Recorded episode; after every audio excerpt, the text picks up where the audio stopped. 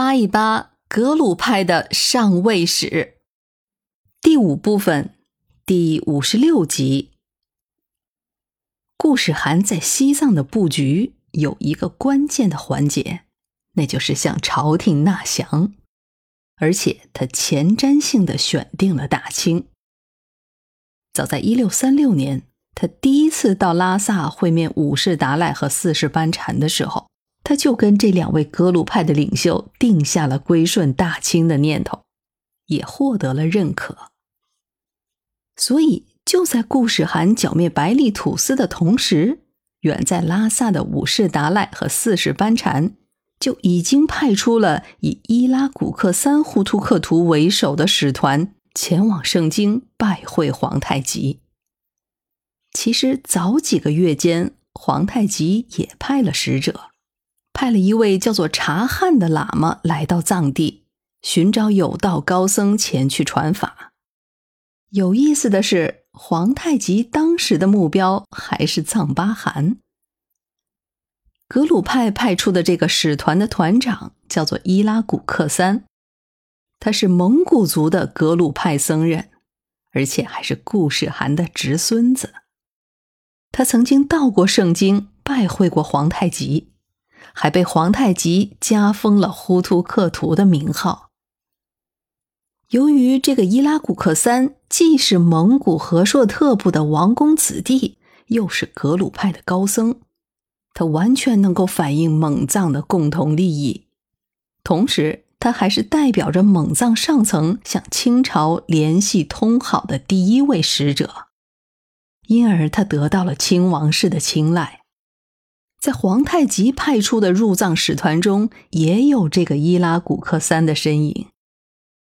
从此，伊拉古克三呼图克图就不断的往来于清廷和西藏之间，也就成为了清廷和西藏的沟通使者。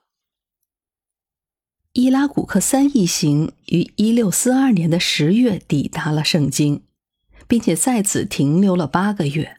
他们受到了皇太极的盛情款待。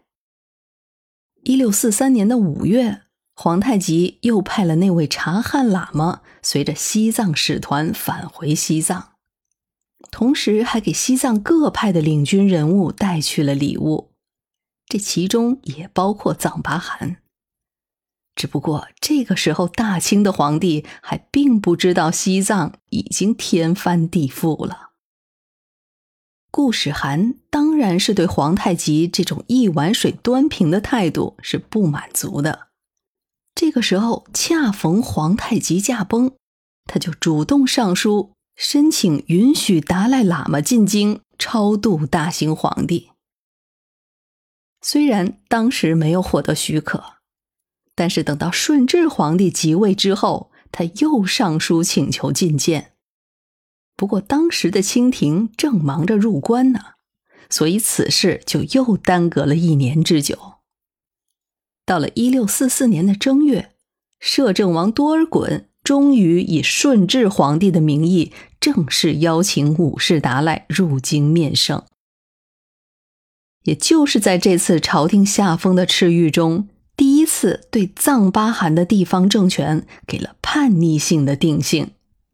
称格鲁派是继古王创立之政教大统，这就等于是承认了格鲁派和顾世涵对西藏的联合统治的正统性。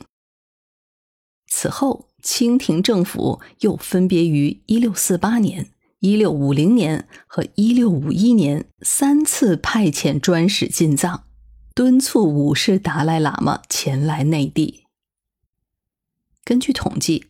从一六四四年到一六五二年，这五世达赖动身朝清的这八年间，达赖喇嘛和顾世涵二人或以个人名义，或是联合一起，给清朝的皇帝上表请安、敬献礼品等等，多达十四次。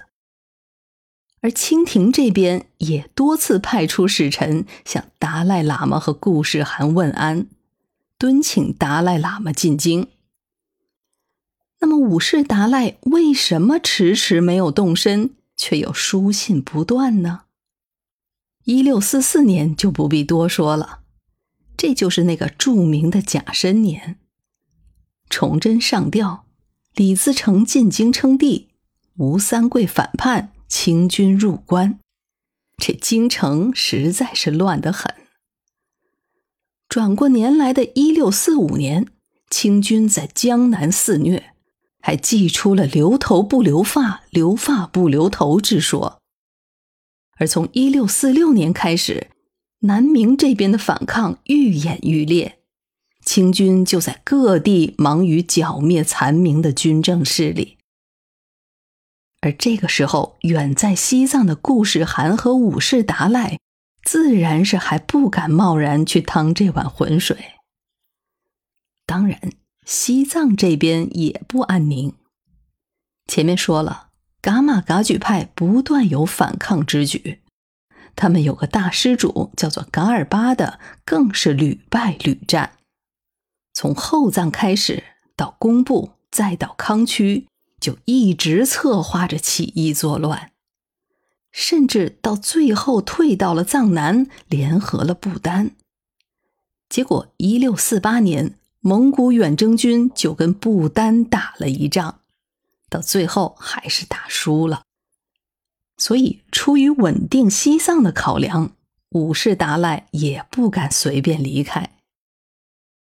其实还有另外一个原因，那就是五世达赖和固始汗在一六四五年开始了重修布达拉宫的浩大工程，所以一直到一六五二年，形势有所明朗。